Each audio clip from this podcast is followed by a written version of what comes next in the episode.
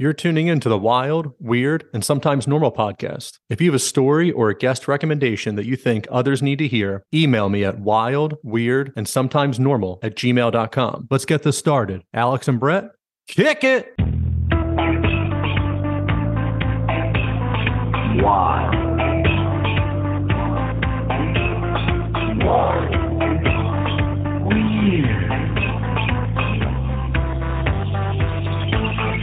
Sometimes. Wild.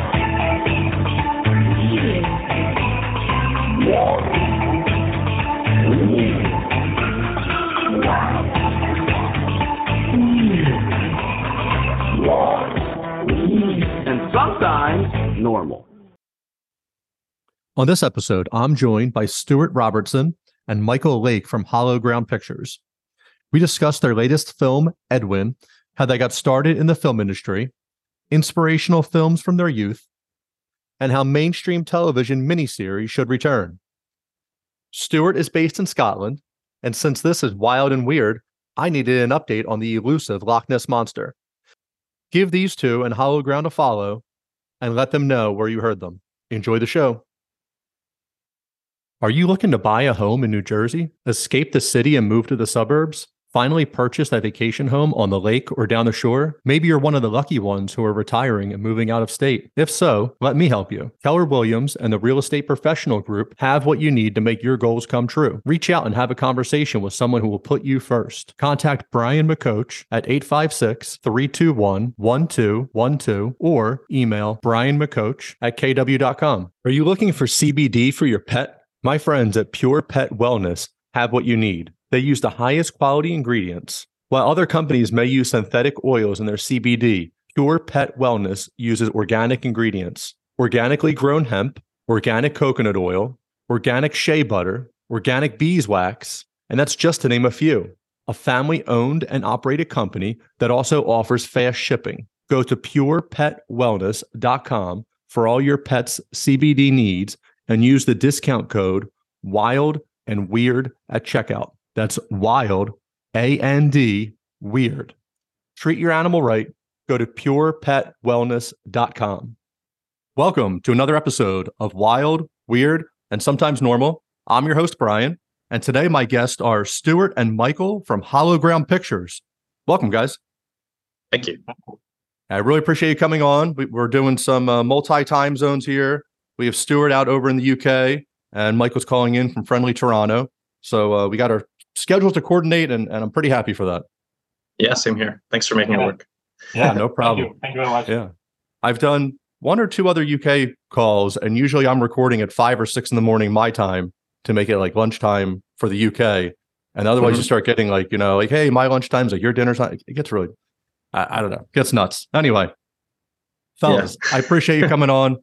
Hollow Ground Pictures. Can you give me an overview of what that is? Hi. You want to go first, Michael? Yeah, sounds good. Okay, so Hollow Ground Pictures is a company that I founded probably about 10, maybe 15 years ago.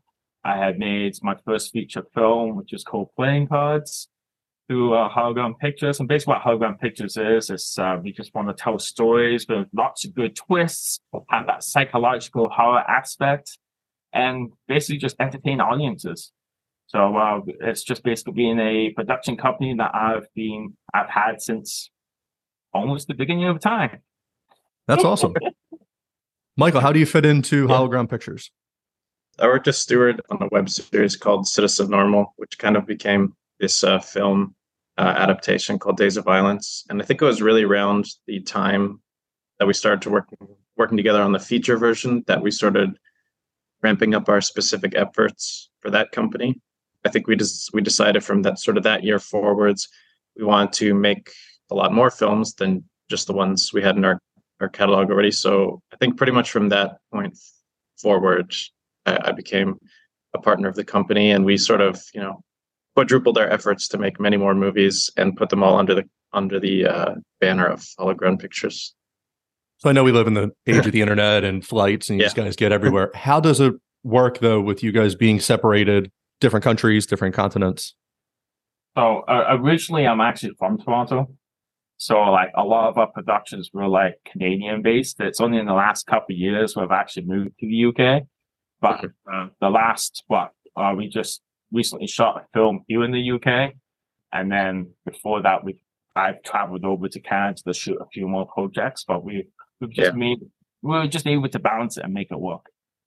Yeah, we're pretty much constantly in uh, pre-production or post-production for for projects. Always kind of planning the next thing. So we'll meet, you know, a couple times a week and just try to figure out the log- logistics of the next thing we're going to do, or or how we're going to put forth the work that we've just done. So you probably can't dominate the world if you're just only out of Toronto. If you guys separate your bases, then grow from there, then you just keep spreading. This is the way you get global domination. pretty much that's what I found. I found the more we kind of put ourselves out there, the more we connect with people from all over, not just the places we live, but like it's it's been really interesting to just kind of kind of see how how complete strangers on the internet respond to our work, which which I really appreciate. Mm-hmm. you basically stole the words from my mouth. Couldn't I agree more? Yeah. That's great. So you guys met in Toronto, uh, like film school or same neighborhood, run the same so- circles.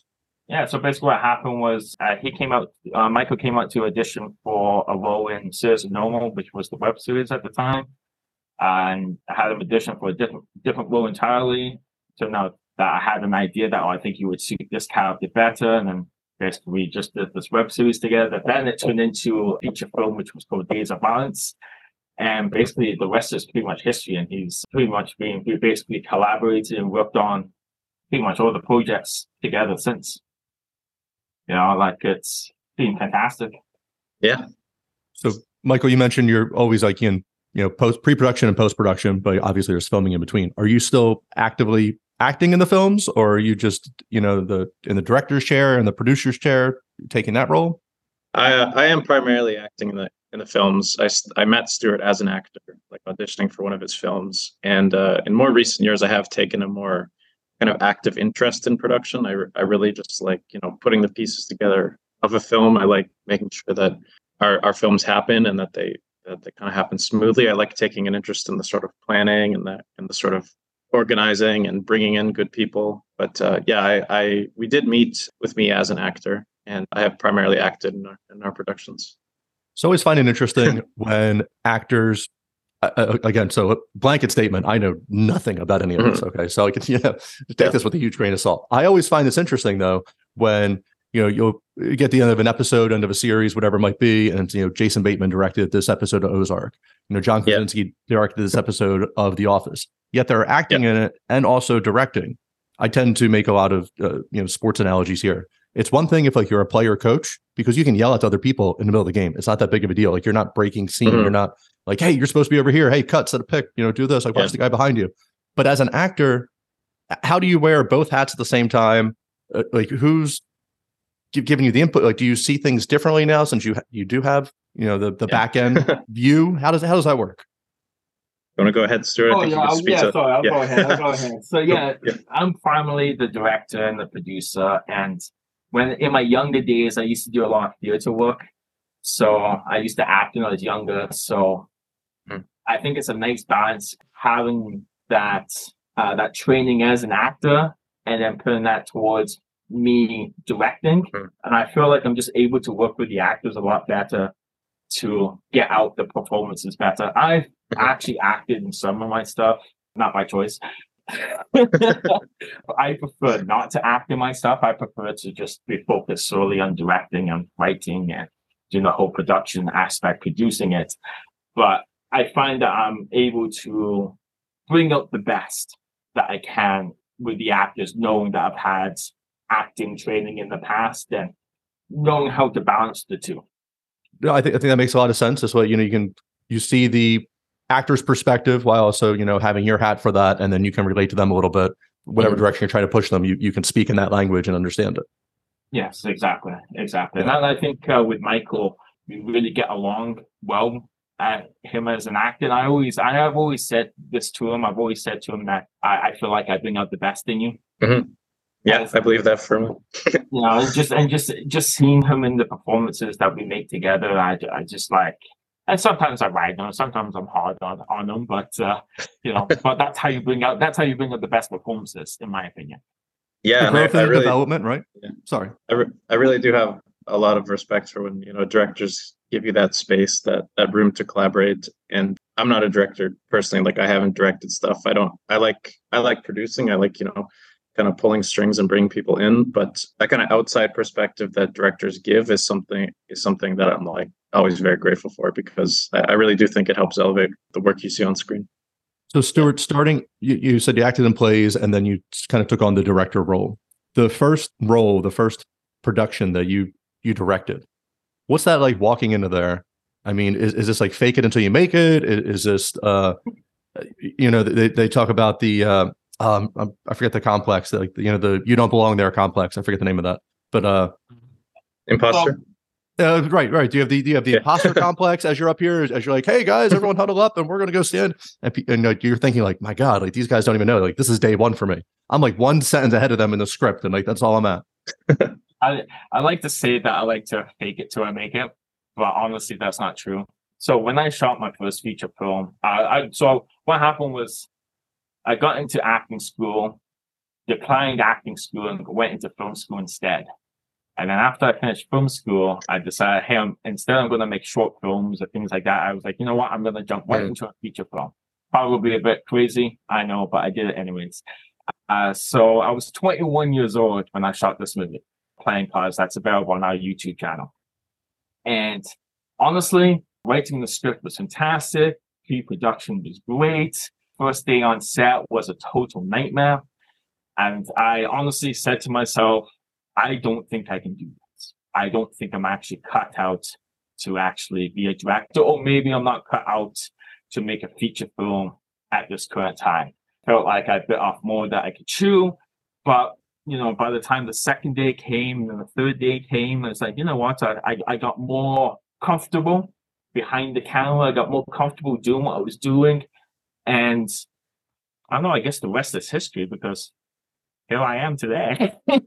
you know, but I, but honestly, like I did feel like I did question myself and I second guessed myself uh, a lot of times when I was make, making my, my first film. And even doing the post production of it, it was just like a total nightmare. And it was very like uh, deflating for me. And, but, you know, I continued to push through and, you know, I may not have had the success with my first feature film that I've had with the other films I've made, but at the end of the day, it was a good learning experience. And if it wasn't for playing cards, I don't think I would be here today. Each of you can answer this individually. Did you guys, you know, did you grow up, you know, backyard films, you know, uh, iPhones? Probably, you guys seem a little bit older for like the iPhone grade school generation. but like, you know, like handheld camcorders. Are you are you guys doing any of this, uh, or is it just like strictly through school and the community and acting through theater and developing that way? My interest in acting, I don't have a specific memory of just being like, oh, I really want to do that. But I just remember it being something I wanted to do when I was really young.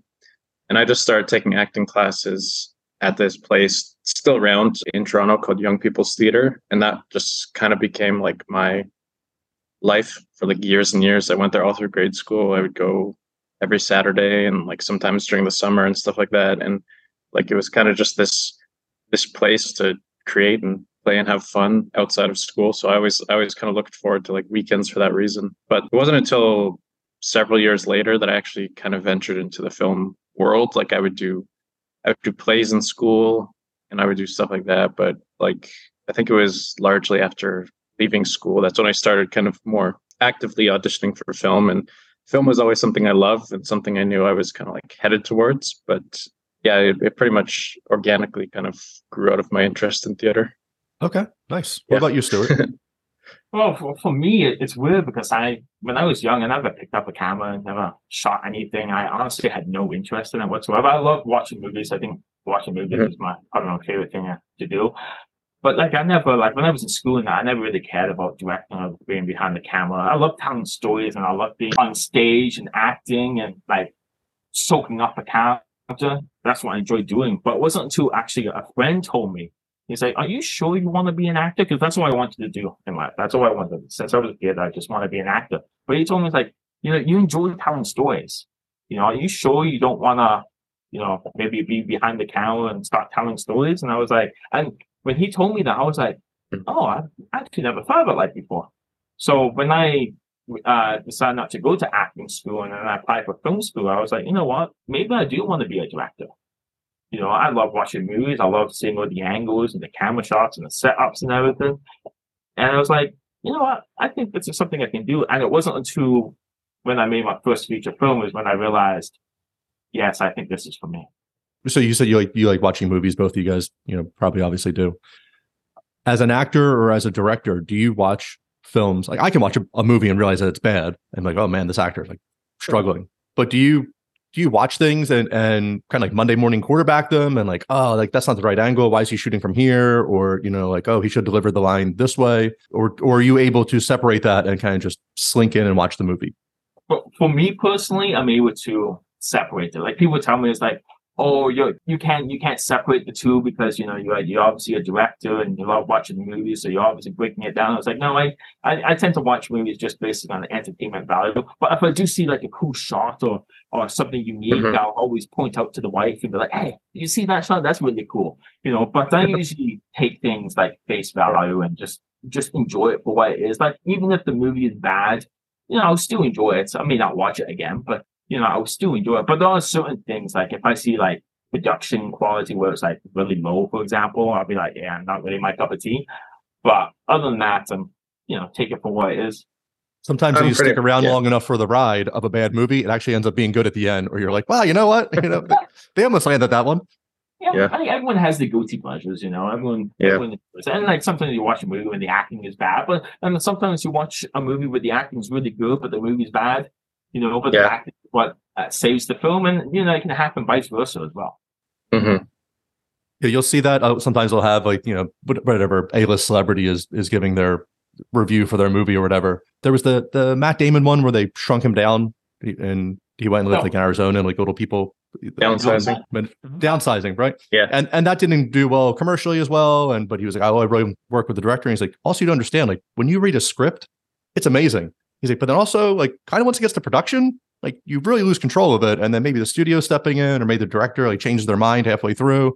And you know, Yeah. like, why why would you make such a terrible movie? But, like, no, you don't understand. Like the script was really good and the people attached to it were really good. And like theoretically, like Mhm. one plus one equals two, but somehow Yeah, know, there's, one there's one was negative. Yeah, there's Yeah. good intentions involved, but that doesn't mean the good intentions is going to all come together at the end of the day. And sometimes, like Hmm. like you said, studio interference. You know, sometimes that's out of your hand, and sometimes maybe the script isn't as, you know, it may be great on paper, but it might not translate well Yeah. to the screen. That's possible. Too. Yeah. I, I read a really interesting quote from uh, Alec Baldwin about uh, how he was like film a quote about filmmaking in general. He was like, you have to be prepared for the fact that your biggest successes could potentially be your biggest failures. And what he meant by that was effectively, you know, directing or starring in a studio film is probably a lifelong dream for many, like something that you could work an entire lifetime towards. And it might be a humongous win for you in the, at the at the time, but then the movie could come out and people could dislike it. So it's like you always have to sort of be prepared for the the, the subjectivity of of the general public. Yeah. it, it's tough, you know, like which way the winds Yeah. blow as- as you release something. And then even if like you're so good at something, then you get pigeonholed as only that person. And like you could never, and that's not even you in real life, but they're like, oh, you know, Yeah. like John Krasinski obviously has to be like this like charming, kind of funny, sly guy who like works in the office. Mhm. That's not him at all. But you know, and he's done well Yeah. for himself to to remake himself and do these things. But you'll see things Yeah. uh like Alan Ruck, I was reading Ferris Bueller's Day Off in Spin City, but there was this big gap Yes. in between, and he had to go work at, at a warehouse, and he couldn't get a job, and everyone just saw him, you know, not. I've not heard that being story. this- yeah, so it's just Yeah. kind of crazy, you know. They're like, hey, it's called acting. Like, you know, I can Yeah. also go do something else. Yeah, pretty much. yeah. Are you able, Michael? Are you able to watch films just enjoy them for what they are, or or do you look at it with a critical eye? By and large, yes, I do like to. I do like to typically just just enjoy them for what they are. Once in a while, I'll have a kind of out of body moment. I'll be watching a shot and it'll stress me out thinking about how long they had to film that or something. But I, I can't do that. I can't overanalyze things like that, or it'll just ruin the experience for me. But I typically do like to just enjoy enjoy a film for what it is. Yeah, better or worse. What was the uh, Frank Sinatra quote? He's like, if you want a second take, just like replay the first one. Do you have that type of clout to throw it at Stuart as he's like, hey, another take? Like, nope, I did it once. Like, let's go. You know, it's actually strange. I am actually a fan of doing multiple takes. Well, maybe not strange, but I I actually do I actually do like it because the way that I see it is even if I feel like I really really nailed something on a take, there is the opportunity there to do it better always. Like I'm I'm totally not opposed to. Sometimes there, you know, sometimes there will be a scene where I feel like I feel like we've had it and we can move on. But if if anyone else, you know, Stuart or anyone else present, anyone I work with wants to do a second take for whatever reason, you know, I'm open to it. Yeah, sometimes sometimes you need it, sometimes you don't, but I'm always open to it if the possibility's there. Stuart, how do you balance wanting to capture the perfect shot on filming outdoors? You know, with you're dealing with the elements, you're dealing with daylight, you're dealing with shadows that could that can change drastically in a matter of, you know, 20, 30, 45 minutes. It, it's not going to sync up as you go back.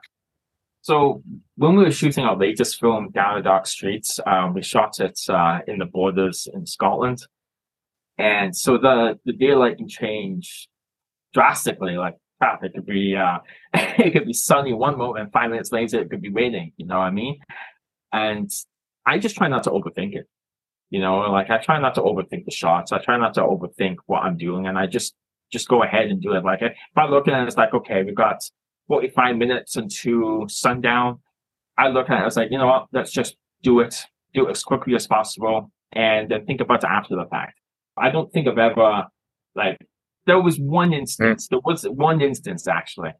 Uh, this has really nothing to do with like, with weather wise, but when we were shooting Days of Violence, Michael remember, remember this. So, uh, the person's farm we were using had all the, had all the crops in the field, for example. So we spent the whole day shooting it. And then when we came back the next day, the person who owned the farm never told us that they came in and took out all the crops. so all our shots from the previous day were completely ruined because nothing would match up for the next melted. You know, what's done is done. You know, Mhm. it, it sucks, but you know, Yeah. I say I you just continue filming and don't correct it, and then let people think it's a psychological thriller.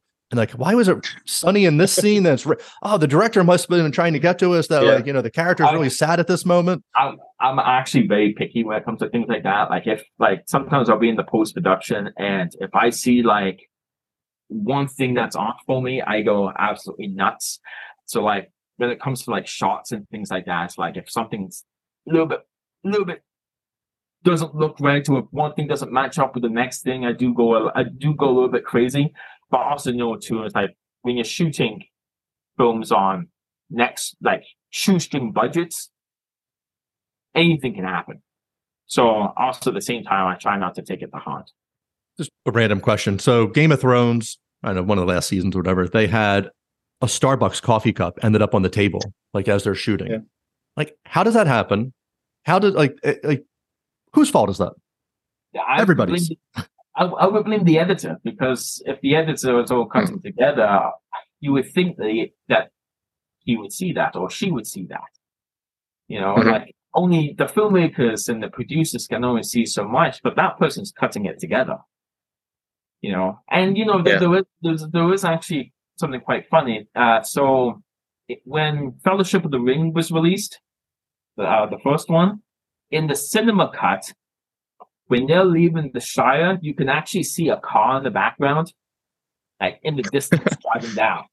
Yeah. I don't know if you remember this, uh, but you can actually see a car driving down. It's like you know, it's it's so far Mhm. off that it was so easy to miss.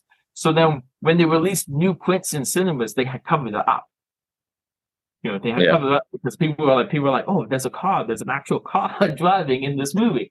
You know, so then when the DVDs came out, that that shot was no longer there. Yeah. You know, Mhm. but so just saying like it can easily be missed. You know, the Yeah. Starbucks one. I don't know. I've never seen Game of Thrones, so I don't know Yeah. if it was a noticeable shot or whatnot. But if Mhm. it was pretty noticeable, one hundred percent the end of it. I do think it is sort of a, a sort of a collective effort to oversee something that obvious because it, it might seem very, very obvious to to a viewer, you know, looking at it, but on the day there was probably a dozen people running around, each specifically focused on one thing to the point that they couldn't see the forest for the trees. Like it would like it I don't know. I'm not saying it I'm not saying I, I I forgive the carelessness, but it is entirely possible that so many people were just hyper focused on other things they just totally overlooked it. Like there's like certain things, for example, like if you watch like The Yeah. Dark Knight Rises, there's the one mm-hmm. scene, there's one scene, like I, I, I can't believe this. Like it honestly baffles me. So there's one scene in the office where Christian Bale has the cane and he's speaking. I don't, I don't know if he's speaking to Morgan Freeman or if he's speaking to uh, Michael Caine. Doesn't matter. But anyways, so in the scene, you literally see the shot. He's got the cane. He doesn't have the cane. Cane's in the other hand you know, and it's just, and it, it just keep going. It's just like, you know, as an editor, wouldn't you be able to pick this up? You know, so like I can understand how it's a collective effort, but also at the same time too, like when you see stuff like that, it's like, you know, I think that I would see that as, oh, that's lack of coverage, and they've Yeah. and that's why they Yeah. had to go with that shot, and hopefully nobody picks up on it, and most people Mhm. didn't pick up on it, except for me, obviously. But Yeah. Well, in the Oh. internet where there's a lot of people who have nothing to do, they find everything eventually and Oh, then they'll yeah. post it out there. Yeah, yeah, yeah. Like, like see, see, that stuff doesn't bother me that much. The, the things that bother me more is like if you see a mic, if the mic comes into into it, or you see like the reflection of the camera or something like that. Like that, I would probably find that more because that now takes you out of the express. Where it's like a coffee cup or Yeah. coverage that things in different hands. That doesn't bother me so much. But the car in the Shire has to bother you because they wouldn't have to walk all the way to Mordor. They could just got in that car and been uh, the movie would have been 20 minutes. Yeah. it, it, honestly, honestly, it bothered me when I first saw the film, and then when Yeah. I went, went to watch it on DVD, and I was like, "Oh, they took they they took it out. Really? What?" You have to Yeah. leave it in there. They're just, you know, they're they're enforcing the Mandela effect. I don't know if you guys like know anything about the Mandela Yeah. effect, but it's the, you know, like the Yes. changing of the past. So that here it is. People are like, I swear there was a car. I remember this, and people tell their Yeah. kids. But you know, now in the digital age, especially since nobody like owns anything physical as much anymore, I could re-edit this podcast however I want and re-upload it. But unless you Mhm. saved it onto a hard drive somewhere, it's just always going to play however my latest upload was. For sure. Yeah. So it makes it very difficult. Growing up, who were your influences? What did you watch? What what's pushing in the direction that you want to go in? Want me to go Um, first? You want to go first, Michael? Yeah, you can go ahead. Sure. Okay. Yeah. Uh, so I'm a big like I love scary movies, horror films. Just absolutely love them. My mom got them, got- me into them when I was young, and I've never looked back. I think the one movie that really inspired me to become a filmmaker is Dario Argento's Deep Red. If you've never seen it, that film is just absolutely phenomenal. Not just in the story, but just the way it looks, the shots, cinematography, everything. It's just out of this world. That is, I would say, for directors, probably Dario Argento is probably my biggest influence. Also like John Carpenter as well, or Stuart Gordon, for example. But yeah, that's yeah, that's that's all I got. Cool. I definitely loved scary movies growing up too. I, I always just, I I always, it just appealed to me that I was watching something like a little too old for me. So I remember watching like Blair Witch Project when I was pretty young, and I remember seeing The Birds when I was pretty young, and that that has always stayed with me. I've always had an appreciation for the kind of like last generation of horror stuff. Like I really love like Hitchcock's movies and stuff like that. But one of the, the kind of watershed moment that got me really obsessed with the genre was actually when I was a kid. A friend of mine just found a copy of a Stephen King book and just lent it to me. And that was the first Dark Tower book. And pretty much from that moment onwards, I sort of saw the symbiotic relationship that his books had with movies and stuff. So I was always like, oh, if there's a Stephen King uh, book that I've read, I have to go seek out the movie. And they pretty much always keep making them. And he never stops writing stuff. So he's always been a huge influence on me too.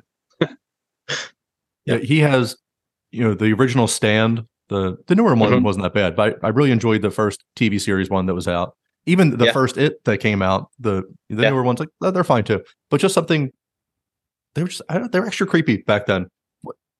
Random tangent. Why don't we have TV movies anymore like this? Is it just because like the Netflix world that's what they're doing, and and you're just pigeonholing it there, or like where is the Stephen King two Sunday two Sunday nights in a row adaptation of whatever he wants and is like must see TV? Is this just the streaming digital age that we're in where Apple's Yeah. buying it up and everything else?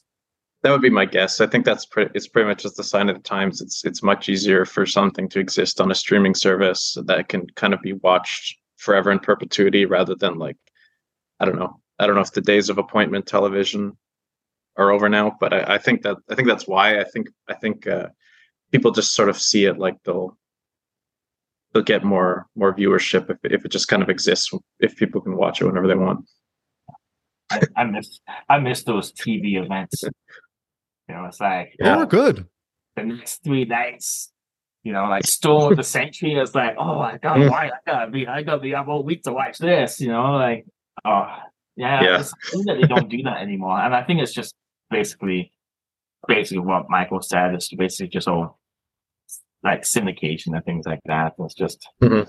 the shame and, and it's weird too because I was talking to a friend that even with movies too. So like you don't really see like like thrillers that, that you would get from like the, the 90s, for example. Like we were talking about like Basic Instinct or Kurt Russell and Breakdown, for exam- example. And in today, in today's world, you don't see movies like that anymore. You know, and it's, and it's a shame because those were like good thrillers back in the day. And nowadays it's just, you know, I feel like it's just all fluff stuff and it's just, it's just not the same. Yeah, I have a hard time individually. I like superhero movies. Like I like Batman. I like Spider Man. But as there's everything's Avengers, and then I have to see Avengers three before I can see Spider Man two to understand what. Like that's where it really loses me. Like you, you guys can't force me to watch 85 movies just because I want to watch the Spider Man series on its own and try to enjoy that. Or all the Marvel TV shows that they've released. You know, And they just twist them all together. yeah, it's it's it's honestly, I'm bored of it. I really am. You know, like I, I really don't care. Like I, I know that he released Loki season two, and I'm like, oh, that's fantastic. I've, I have no interest in watching it anymore. You know, I, think the only one I really liked, and it's probably a lot of people probably didn't like it, was Moon Knight, because at least they tried something Mhm. different. You know, whereas all the Marvel stuff now, I feel like it's just like you watch one, you've seen them all. You know, it's just sort of the same. Yeah, Moon Knight. My son is ten, so he was watching that over the summer, and I would pop in and out and, and catch you know half of whatever he was watching, and that was I like that one. That, that was really cool. Like I, I probably would actually go back and watch that whole series to see you know what went on with it. But as I was coming in and out of it, I was like, oh, what's happening here? This I like that. I thought that was good. Yeah. that was a, a real time like Jason Bourne of like, who am I at this moment? Like instead of Jason Bourne, like, hey, I completely forget who I am, and I'm super awesome. This guy was like, I'm Yeah. not awesome, and then the next minute he's like, wait, hold on, I just blacked out, and now I'm like murdering Yeah. people. And and and, and the actors are great too, like Oscar Isaac and uh, you have Ethan Hawke as the baddie. Like how often you Yeah. see Ethan Hawke as a villain? Like that's like a dream come true, you know.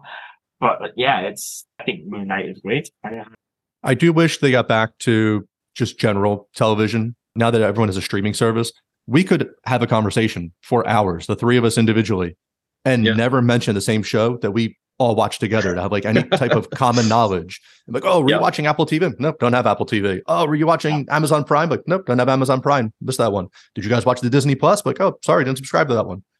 I feel like the TV like built the culture of like the 80s and then the 90s, you know, and even back then, you know, Mhm. Hitchcock in the 60s, all that stuff. Me personally, you know, but the 80s or the 90s, you talk about certain movies, you talk about the the Mhm. TV events that went on, or they had the dumb TGIF of like Full House and all this stuff. But like, Yeah, yeah. that's what you went into in you know fourth, fifth grade. Talked about, hey, I saw Growing Pains last night. This is what was going on. You would remember this because you're from the states. Do you remember? Because uh, Canada, we had it as well. I think it was like UPN or WGN, something like that. And every weekend they would do like almost like midnight madness movies, but during the day. So Oh, I would know have, that. Yeah, Yeah, so they like have scary like, movies. Like scary movies or like thrillers and things. Oh. I think that that's that was my first taste into horror films. Was I'm pretty sure it was WGN or UPN, one of the two, and it was like summer of 1995, and all they had was like The Blob or um, The Gates, any any movie you get from like the 70s, and 80s, you name it, on Yeah, national television, and it Yeah, was yeah. like it's amazing. But then Uh-huh. nowadays, it's just like I I couldn't tell you the last time I even watched television. Like I, Mhm. you know, like everything, like everything's just Oh. Regular everything- television, I have not watched in years. Yeah. If, if it's Yeah. not a Yeah. sporting, even news, people go, like, oh, I was watching the news. Like, what? You're watching the news? Like, didn't Twitter tell you all of this? Like, like that happened 15 minutes ago. That's yeah. Yeah, it's, it's crazy. That's crazy. I think I think when I was in Canada a couple of years ago, I was watching TV and they had Titanic on, and Mhm. all the commercials and everything. And I think the film ended up being like five hours long, and Yeah. it, it was actually a joy to watch because it was like, oh, I don't, you don't experience this anymore. It's like it's a bit of nostalgia coming back to you, Mhm. and it's just a shame that you know TV is just I do, I do find it really I do find it really comforting to watch old movies and binge old shows for that reason for specifically that reason because it's not like it's not like something you have to do. It's something you can just enjoy. It's not like oh yeah I've, I've got to watch that other movie to catch up on this or I really do like just you know finding a cut and dry movie that came out in 1950 there was only ever one of it. Maybe it was based on a book. Who knows? But it- it's it's just so enjoyable to just enjoy something for a single piece of entertainment. And it's not something you have to watch because everyone else told you to watch it. It's just something you can choose to watch. I, I really do enjoy my old movie nights for that reason. Yeah. I think I I like the nostalgia part when we when I was Yeah. growing up, my parents would record like we had this VHS tape and you could slow down the speed to have like be eight hours, whatever it is. And Mhm. it had all these Christmas movies on, like from but recorded off of like ABC. So in the middle of it, you know, 1985, you're watching, you know, uh whatever, Rudolph. And then it's doing all the toy commercials. So as we were growing up, even till like our teens, we still had this VHS thing you would put in. It was just comforting to watch and like see all these old commercials, like, oh, I remember that toy, or like, oh, I wanted that and I didn't get it, or you'd see like a Sears commercial, like, oh my god, like this is what people were Yeah. wearing, and but now, yeah, but you just stream it out. Oh yeah, of course you can go on Instagram or or Twitter and find these old accounts of just '70s commercials. I'm not a psychopath. Yeah. I'm not going to watch a 10 minute video of old commercials. Just Yeah. want to watch my movie if it you know fades in and out. Like that's pretty cool. Yeah, I like that a lot. I remember the old days of the VHS and recording them and just waiting out. We were just talking about the TV events. I would I would take the TV events. Like I remember like Asteroid or like Invasion. and Like I got that. I got to record the next one. Oh yeah, those those were the good old days. I love those days. Yeah, it's tough now. Uh, so I have a 10 year old and a seven year old, and we have the Amazon Music subscription or whatever it is, like 15 bucks, and you get to listen to whatever you want, and nothing's like blacked out. You don't get occasionally get like a, a dumb commercial, but like my kids just don't like. Oh, I'm going to listen to the new Ma- Imagine Dragons, and they just play it on repeat for 20 minutes, and then they get annoyed if like something else comes on, and so it's a, it's this uh, instant gratification generation that we have. But it's also like you guys don't understand that like you had to sit there with a with a tape and get ready to hit record. But sometimes the DJ would do like a false intro and start talking over it, and then you missed it, and then they would play it, or yeah, like, none, none of this. Like there was no pausing. Like there was a TV show was 30 minutes. It's 21 minutes of entertainment and you know nine minutes of commercials, and you had Mhm. to sit through it, and you couldn't get up, or you had to run and go to the bathroom or get a drink real quick and make it back. And, Yeah, like all that fun stuff of like that you had now. Now they watch 15 shows in a row and like, did, did your brains melt? Like, did you guys get up at all? That's Yeah. yeah, it's tough. But that's why we have to bring it back. Yeah, we, that, yeah, it, it would be nice if they had it. So we're talking about Stephen King earlier. He wrote uh, Mhm. Under the Dome, and Oh, it was yeah. a good book in this town. You know, they wake up and there's a dome around their little town, and they can't get out. They're trying to figure out what it is. Mhm. And then they were gonna they made a TV show for it, and it was on like ABC, and it's a couple years ago. And it had the guy, uh, it had the guy from Breaking Bad, Hank from Breaking Bad. I forget his name. Good, good actor. Dean Norris. Yeah, yeah. Yep, perfect. And I'm like, oh, I'm gonna watch this. Great show. And it was only gonna be, I think, eight episodes or something. Like, great, here we go. Another mini series. I'm on board. Let's see what's happening. Then after episode two, like, oh, we just extended it to 13. Oh, we just signed on to season two. Oh, we just and I don't know how long it went, but you had Yeah, this project, you had this this product that had a beginning and an end, and then you just are squeezing this blood out of the stone that doesn't exist to just have these filler episodes. I I, I had to give up on it because like at some point it was just such nonsense. But why does everything? Mhm. Like, you have a good product, just have that, and people will watch it. Like I'm I'm sure you Yeah. could have made the original it into this weekly series that went for, you know, as long as Mash, but it's not going to hold the same value. Like I don't know. oh yeah. That's And why- I, I think they're I agree doing with that. Are they? Oh, all right. Well, darn it. They did they did recently announce uh Max recently announced they're doing a prequel to it, which is going to be like serialized. It's a show called Okay. Welcome to Oh. Derry. Here we go. Um, yeah. So yeah, here we go. I just threw out an idea. Please don't do this. And you're like, nope. Hey, guess what they're doing? Uh, Man. Yeah. But uh, there is, you know, th- these prequels and stuff. I mean, there is content, but at some point, maybe there's just more left to the imagination, or you just cover it. Like Star Wars is now going through it of like, hey, what stone can we unturn and turn into an entire universe? It's like, please just move on. Like, Yeah, Give us a there's there's a lot of value to be said for you know a, a finite amount of story in what in set in one world. I definitely agree with that. I think miniseries can be really fantastic and really entertaining if they tell a nice arc, and then like that's it. They just decide that's going to be it. uh, That's it would be that's- nice. Oh, I was just going. to That's why David Lynch does it the best. Because, like, if you Oh, watch, yeah. you- like, you watch Twin Peaks, for example, Twin Peaks, he does it on based on his terms. Like, so he did. He had the studio interference with the second season. Show got canceled because they they told him to find out resolve the Laura Palmer mystery. He did that. The, the show had nowhere to go. They canceled the season because oh, like, oh, what do you do? Then at the very end, 25 years later or whatever it was, he brings it back to the day of how season two ends and he does it exactly how he wants.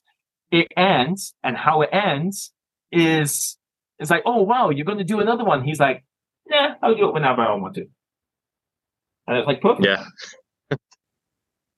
I think that's kind of the problem that they have even with TV shows now. Like I didn't really understand what a showrunner was, and Lost started off as like such the best idea, and even The Walking Dead started off as like such the best idea, and then you find oh they went to a different showrunner. You're like, why did season one through two change so much? And it's just because like they're you're not on a straight line path. You're you're going whatever that whichever way that showrunner wants to go. No, no, exactly. It's, and and sometimes the, the original showrunner will be really good, and then when the next showrunner comes on, may not know the content or even care about the source material, and then that's why it will steer into another direction. I think that's what's happened to The Witcher with uh, Henry Cavill. Apparently, the there's another showrunner that that came on and doesn't know the source material, and that's why it's completely steered into a different direction, and that's why Henry Cavill is not in it anymore. It's crazy.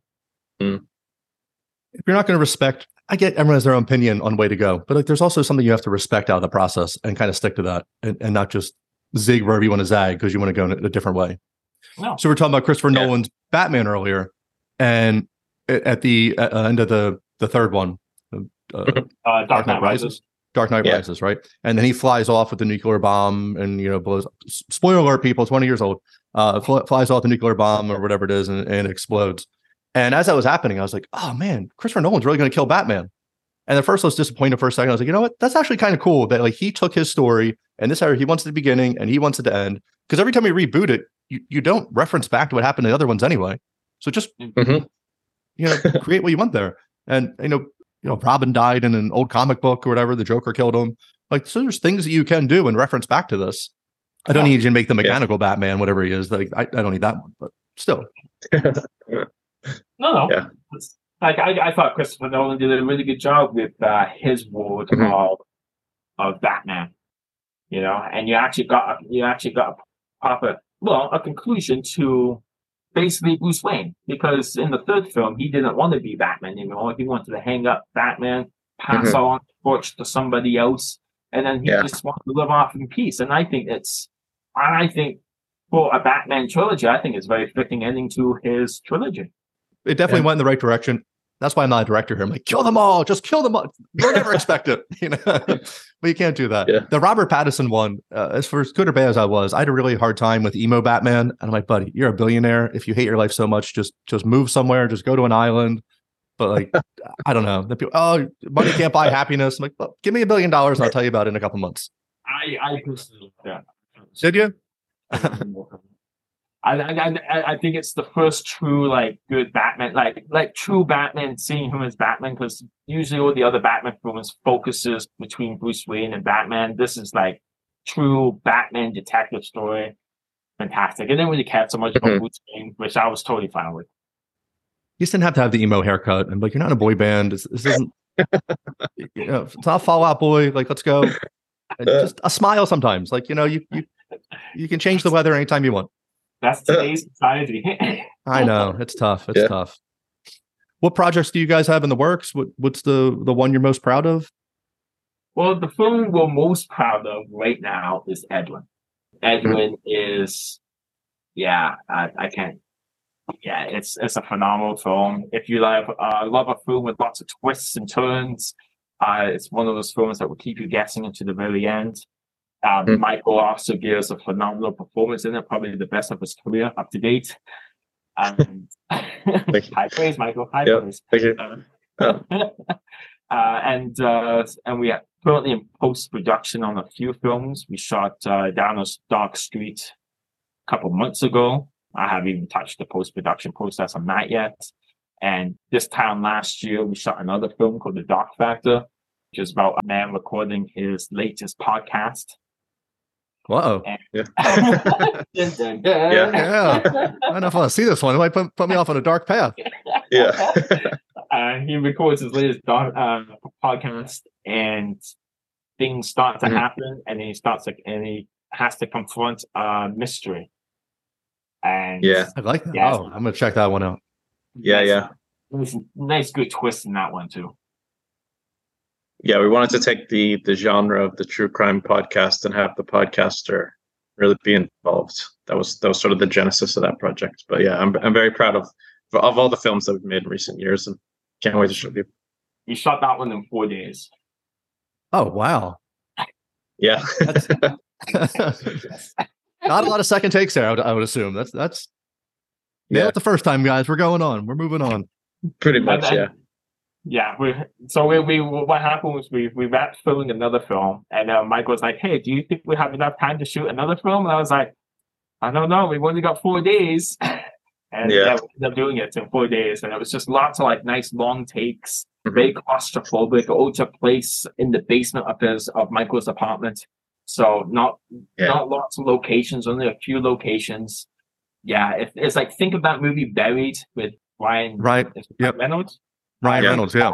but it's it's done in like the basement of someone's apartment. Yeah.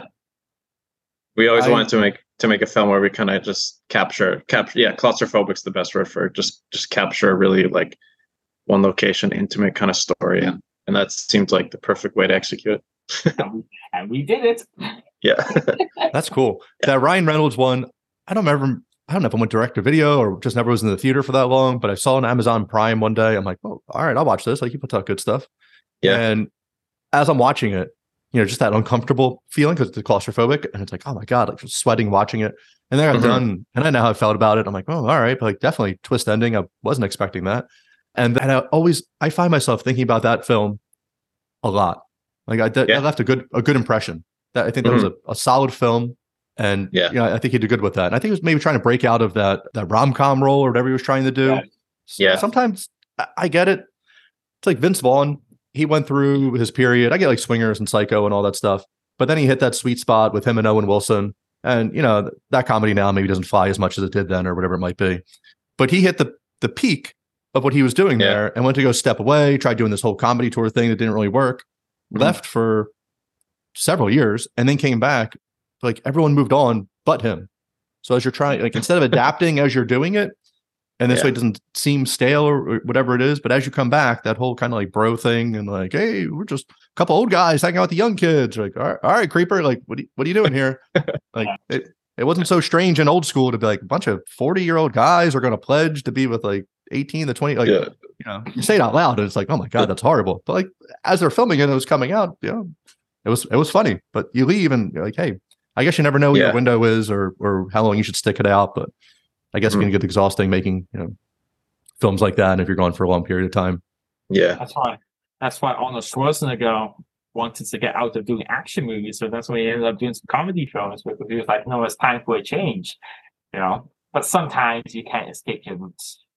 You know. But he would go back and forth too. But then since leaving to be governor and then a couple bad Terminators, like uh, he had that zombie movie, Maggie or something, but I didn't see that one. But there's just a lot of stuff that he's had that I'm like, Yeah. I don't, did the ship sail? Like, like, I don't know. But it's also hard to reinvent Yeah. yourself and be like Liam Neeson, where, Mhm. you know, he had like Dark Man, a couple other things, but now he comes out and he's like Yeah. a 65 year old action hero. And it's like, Mhm. okay, but I'm in. But, Yeah. but, but, but the problem with that though is it's all the same films. Like it's it's he's the same character in all these movies. All the movies might be different, but he's the exact same as he was in Taken. You know what I mean? Yeah. Hey, those, as long as those checks are cashing, I don't think he cares. that is true. That is true. It was a shame hearing, you know, what happened with Bruce Willis and and his um, type of dementia, whatever he was dealing with, and having to get the lines fed to him. But there was, you know, there was that period where I, you know, I didn't understand his his movie choices, the you know, the the direct to video type of thing, and then you know his health declines. There's some you know, longer articles coming out about it, and just hearing the money that he would get to show up for I don't know six hours, two days, or whatever. He's like, yep, I, I get five million dollars. I show up here. You can do it Yeah. singly and, and shoot me. This way, you can just put me wherever you want, and I just read my lines. Someone's feeding it to me. But uh, you know, it's crazy out there. You you, you Yeah. lose some of that. uh, you know, you lose that quality, I guess, of, of building a rapport with with the, Mhm. the castmates, and that you're going to see, and you know, the type of expressions you guys can play off of each other, whatever you might Yeah. do. the the, the Yeah. only the only actor that's able to pull it off is Nicolas Cage. Nicolas Cage, I was so Yeah. happy with this movie, the the one where he played himself, whatever. That movie was so Oh. awesome. That movie was incredible. Welcome back, Nicolas Cage. Yeah. But he's the he's the only one that can star in like really like crap stuff like Bruce Willis, but actually pull it off and make it enjoyable. Like I've seen some of the Bruce Willis ones, and it's just like, oh, this is bad. Hmm. This is this is bad. But at least Nicolas Cage, he knows like it's like a joke to him. Well, he has to pay back the Yeah. hundred million dollars that he spent for a T Rex bone that was like stolen or something. and it's like, what are you doing? Why would? Okay, sure, sure. Guys come over to his house for dinner. Hey, want to see my T Rex bone? Like, I, I guess so, man. But he had that movie knowing that was uh he could see like ten seconds into the future. I, I, And- I've actually it's on my list to watch. I haven't seen. Oh, it that's um yeah, Yeah, that I. was really good. That was Yeah? yeah. At the end of it, I was like, you know what? I don't know why people dog that movie. I thought it was really good for, for Nicolas Yeah. Cage and for what it was. I'm you know this, Oh, I'm not yeah. submitting this for for Oscars. Yeah. Yeah. Yeah. Yeah. Unless he gets one, then I'll be like, hey, that's because of me. I recommend that he get that. Yeah. Yeah, I, I, I love the guy. He's one of my favorite actors. I love Nicolas Cage. Yeah. so when you're you know you're you're writing a movie, you're you're getting your ideas. How are you picking the locations? What made you go to Scotland? How do you decide that versus shooting in Toronto? We're talking tax credits. We're talking I've never been this part of the world. How do you get everybody on board? So when I write, I don't know if lots of writers do this or whatnot. I have no idea. But how it works for me is when I write, I act it all out. So like what I'll do is like, whereas I'm waiting, I'll get up and I'll start acting it out and be like, oh, wait a second, maybe that doesn't work or does this work? And you know, and that's how I continue writing. And usually what I hmm. do is when I write it, it's, it's basically just the, I don't, I don't like take down notes or anything like that. I just write. Okay. And then once I finish the draft, if I'm collaborating with Michael, for example, I'll give it to Michael and then mm-hmm. Michael will write his draft and he'll just Yeah. pick what apart, what I've written. And then I'll take what he's done and then I'll write a third draft and basically take it from there and vice versa. Sometimes Michael will write something. I'll take it Yeah. and I'll completely destroy it and write a whole new fresh draft. And, Yeah. and I fill- and I like fill in all the blanks, and that, that's how we do it for the writing process. The reason I'm in Mm. Scotland is because originally I am from Scotland. I, you know, I was born here, and I moved to Canada when I was a young age. And when I got when I came here on vacation a couple of years ago, I was like, you know what, I really like it here in the UK. Uh, so I said to the wife, maybe we should get married here. So we got married Mhm. in the UK, and I have stayed ever since. That's the main Yeah. reason why I am in the UK. Uh, Yeah. yeah, um, And global domination. uh, yeah, and we'll, the world domination. Yeah. Yeah, it's great. Um, I'm, I'm just, I think it's just fortunate that we're just able to, you know, have the option to shoot our films in Canada.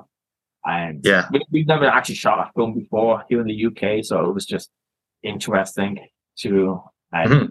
uh, when we shot it in August, it was just interesting to, you know, shoot this film here in Scotland.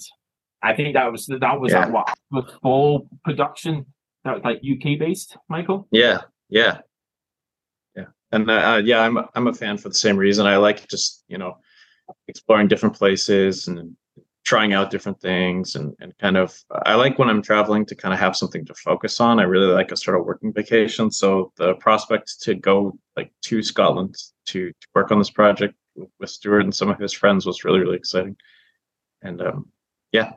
I, th- I think we just we just make it work any way we can based on you know the circumstances or the context. No, we're, we're, we're, don't we don't have Yeah. tons of money, but we make sure our money Yeah. is as Mm. professional and it looks as good as it does.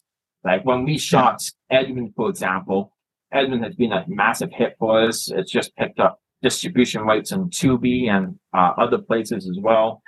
And like we only shot that film for about two thousand dollars.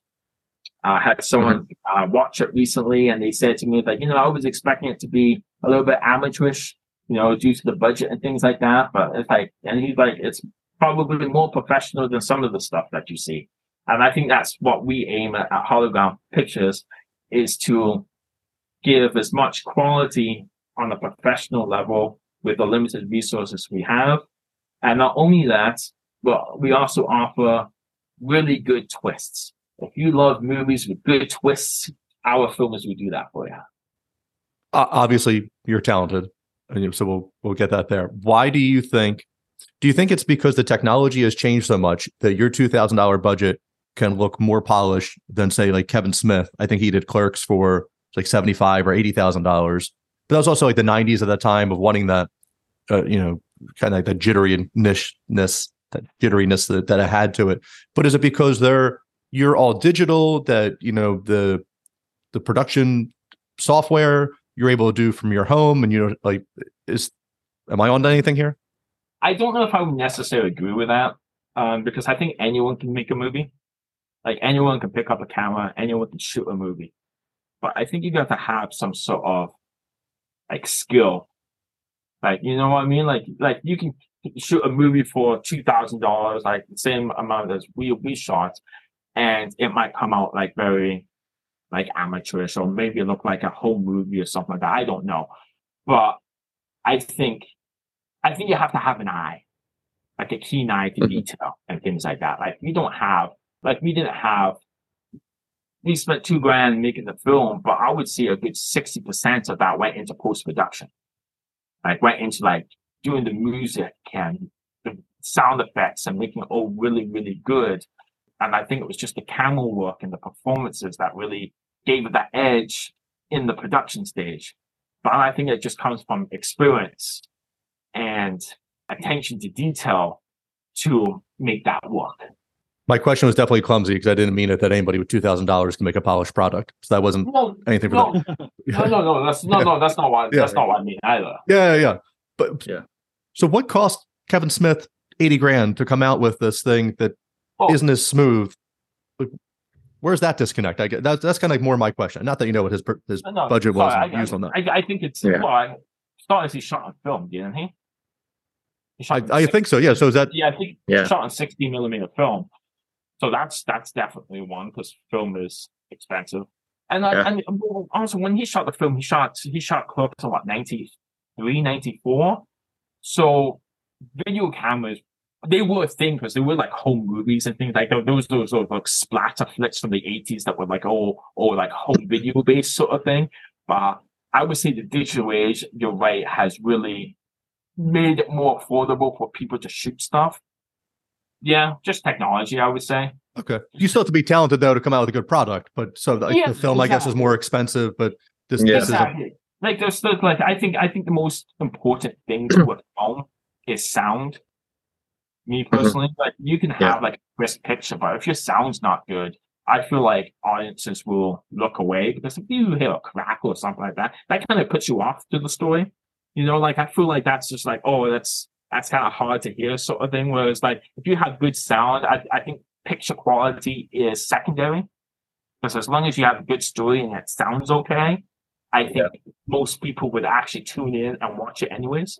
And that, that's a very that's a very uh, debatable thing I've said, but I strongly Mhm. believe that sound is the most important part to it.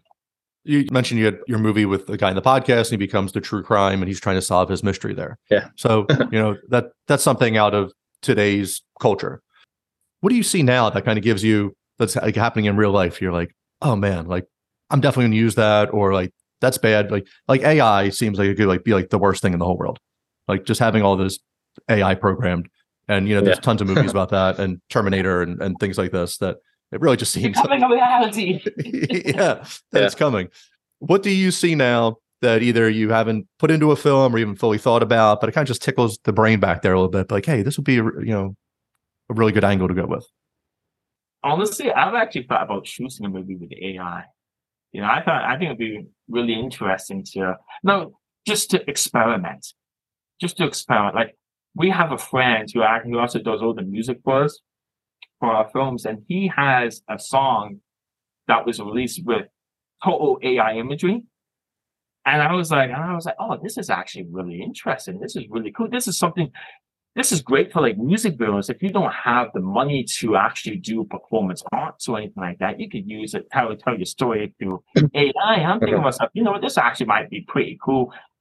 Well, if you took AI to actually make a movie, um, I know there's all these the stories now. It's like you know the um, or the actors uh, don't want the AI make them look younger and things like that when they when they die when they die. De aging, like, they did with Robert De Niro. Yeah.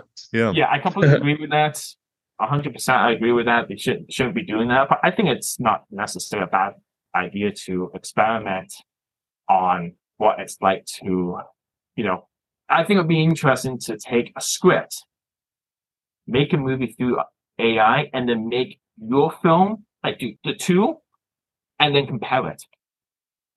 I like AI mm. for that purpose. I'm on board for that. Yeah. But you know, yeah. I just saw an article the other day. There's this it was like a thirty six thousand dollar a year private school, and the principal is AI. Now, like I, I, this could be like you know headline clickbait because I, but I didn't go for it. I was like, what? I'd yeah. be so furious. One, I'm like, I'm not paying 36 grand to send my kid to school. But two, like who? It's just so cut and dry and so cold. So I think artistically, you know, they just released a new Beatles song the other day, and that was like with the help of AI and and doing this. Yeah. You know, we can mm-hmm. debate if that's like a real song or not. Like that's fine, but yeah. that's also pretty cool. They're able to do that. Something that didn't exist does exist. Yeah. So I think artistically, you know, and and if AI is going to like bring back Robin Williams, I think I think he signed something saying like you can never use AI yeah. for him. Uh, but yeah. if AI is going to bring back like this character that we love or this person we love and we, we can see, like that's gonna be pretty cool. Like hologram Tupac, like can you please put him on tour? I'm gonna go see it. but yeah. at the same time, I think your idea of, of a, a man-made, a person shot film versus the AI one and see where they both come up, you know, that, would be pretty mm-hmm. cool. Yeah, I, I, I, I, don't think that's actually been done before. Uh, and I think it'd be very interesting, you know. And, and sometimes, and, I, and, I, and I'm pretty sure you would say some of the stuff you shot would be better than some of the AI stuff, and then vice versa as well. You know, like, oh, I never thought mm-hmm. about the AI, AI version. Um, you know, using yeah. that.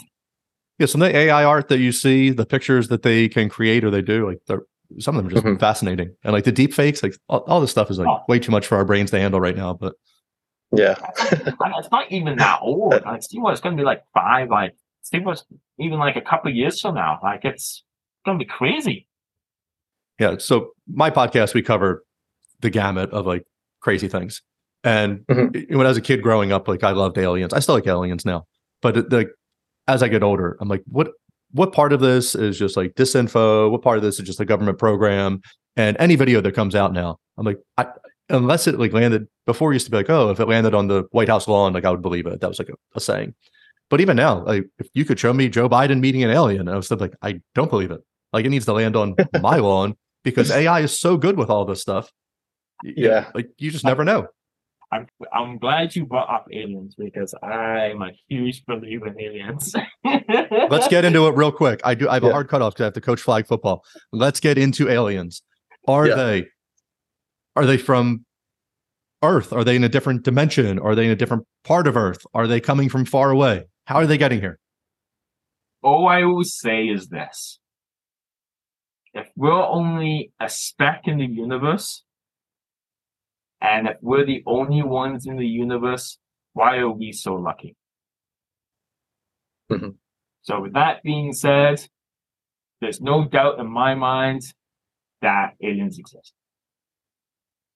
do you think they visited Earth? Do you think the UFOs that they're seeing is this like government technology from somewhere, or do you think this is like truly an alien?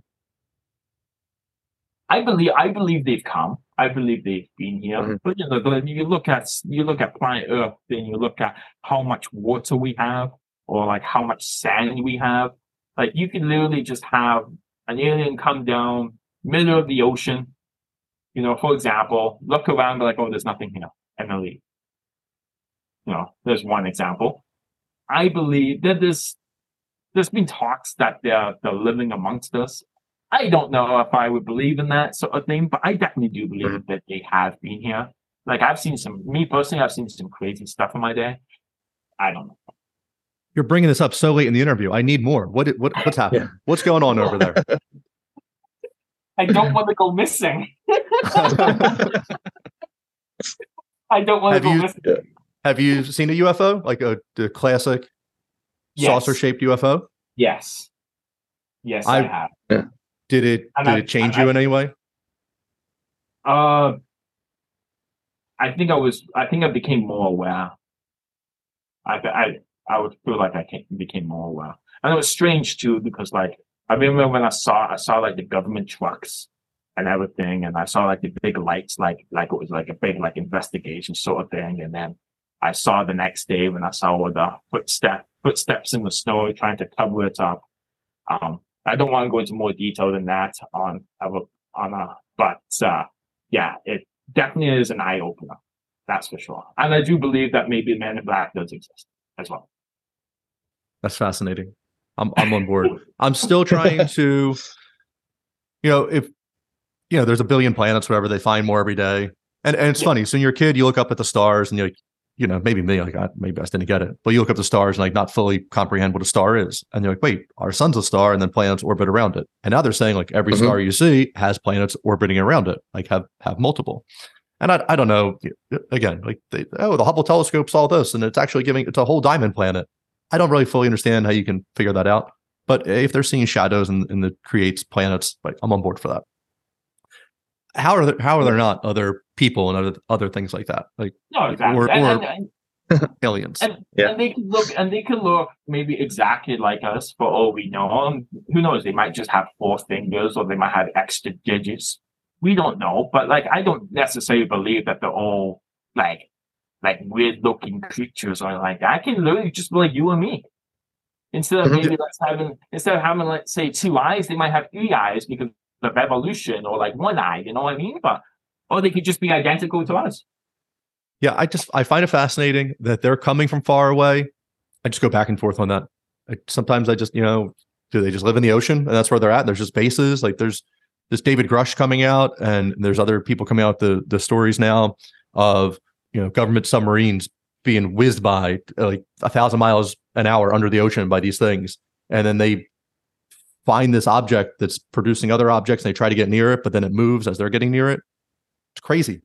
I don't know Mhm. how true this is, but do you remember that uh, Titan, the Titan that imploded, Yep, the submersible. Yep. the submersible Titan? Well, I was reading that one of the guys on that submersible Titan was a founder of a UFO conspiracy program in like California or someplace.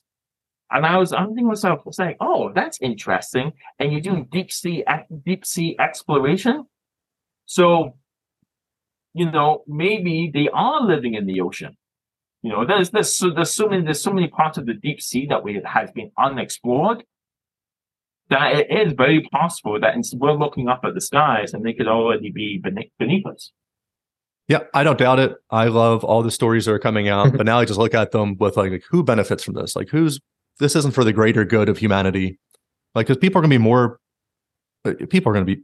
I I would think they'd be furious. But in 2017, they released the New York Times talked about the the Tic Tac video, and I was like, oh, this is disclosure. Like, you know, everyone's going to be on board. But like, people like slept through it. I was like, what is happening? But if they come out, I'm sorry, real quick. If if they come out and the government has UFOs and there's no propulsion system, and this is free energy, and you guys have been hiding it for 50, 60, 80 years, and how many wars have we had over oil and, and like invading Iraq and all this stuff? And it's like you didn't need any of that ever. It's, it's Yeah. twisted. But didn't they say maybe a couple months ago that aliens exist? Didn't didn't someone come out and say Uh, no, because not I you know they come out and they're like, oh, we found they, they keep doing the whole Mars thing of like, oh, we found a microbe, oh, we found a microbe, and David Grusch is coming out talking about non-human intelligence, and what that I mean that could be an AI, that could be uh, you know Right.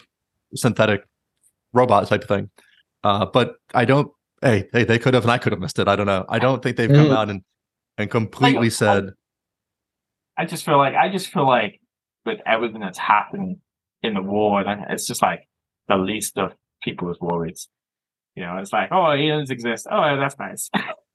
Yeah. I would like to You think know? that they're they were being dominated, like their attention was dominated by like more important things. Like, you know, if you want to say that's what it is, or you know, whatever issues there are in, in the world and starvation and war. But it, it's Mhm. not. It's like, oh, I was on TikTok and I had to go do this dance for 10 seconds. Like, okay, so you couldn't pay attention that aliens were just announced because you had to go watch is it cake or is it real? Like that's what your big thing was for the day. Yeah, Like- this, uh, this, this generation is weird though. It, it's wild. Yeah. Michael, you want to get weird or you're you're good letting Stuart run with that? I, I have enjoyed listening to this. I have yet to see too much that convinces me, but I am totally open to the possibility. Like I want it to be true. You know what I mean? Yeah. I want to be present for the moment where where we all learn about it collectively. I just hope it doesn't end up like Independence Day and it's more like Mac Yeah. and me. We just have like this little alien guy running around drinking out of a Coke. Yeah. I, was, I, I was just thinking of Independence Day. No, I think it'd be more like Mac and me. I hope Yeah. so. We have to like pray. But every time we send our, you know, they had these three things they shot down. Uh, one was over Canada, one was over Alaska, and one was over Lake Huron or whatever. And it took two Sidewinder missiles for eight hundred thousand dollars to shoot down this Boy Scout balloon. They said that's what it was. And like one, see, like, well, you guys need to go back to the drawing board. If like you can't, I've seen Top Gun, man, just switch from missiles to guns. Like you're too close for missiles. Like just shoot down a little hobby lobby thing. But if your first reaction is like, I'm not sure that is in the sky, I'm gonna go blow it up. I'm not sure if that's like the best thing to Yeah. do, and hope that it ends up like Mac and me. Well, didn't didn't they say didn't they say oh it came from China and China was like, not not us. Yeah, they they China had the spy balloon that they apparently tracked from Alaska. Then it was like you, you know they had like the ticker on the sideline, like oh China's spy balloon is now above Illinois, and oh watch as it goes over Ohio until they finally shot it down. And then there was three more UAPs, whatever you want to call them, UFOs. I don't know. It, it's crazy. Stuart, you were my on the ground correspondent in Scotland. Loch Ness monster is he real or not? Uh, Loch Ness monster is most is a myth. He's It's a myth. real. You've just shattered like 42 years of hopes and dreams right here. Uh, Uh, there's there's no been actual like factual evidence that he's, you know, that it exists sort of thing. But I like to say that uh, you know, he he exists, but no. no No, just- okay. it's, Mm. it's just so made up, I, I would say. As much as I want it to be true. There's Like- uh this Lake Loch Ness exploration thing this guy's trying to do. And then he was like having all these people sign up and you could do drones and you could do like geo mapping and all this stuff. So I'm trying to get in touch with him to find out has anything new come about. I would say there's more possibility of aliens being real than there is of the Loch Ness monster being real. Uh, this is like the dumb and dumber. So you're saying there's a chance? There's a possibility. yeah, all right. I'm in. All right. Guys, I have to wrap this up. Let's plug your stuff. Where can people find you? Where can they find your films individually? What's the best way to do all this stuff? I'll leave that to you, Michael. yeah, follow us on Instagram uh, at Hollow Ground Pictures. Uh, we often post links to our stuff, our YouTube channel as well. If you search up Hollow Ground Pictures on YouTube, My Dying Heart is is streaming on Tubi, and uh, Edwin should be streaming on Tubi by the time you listen to this. Um, yeah, uh, hit us up on our socials. We always we always post where our stuff is playing. And you can also check out my first feature film, Playing Cards, on our YouTube channel as well. Yeah. Awesome. Anyway. Thanks a lot, guys. I really appreciate it. Cool. Open door policy. You want to come back and talk about films? Stuart, you want to get weird? Michael, you want to get convinced? you're, you're here. This is what we this is what we do. Absolutely. Absolutely. 100% different word.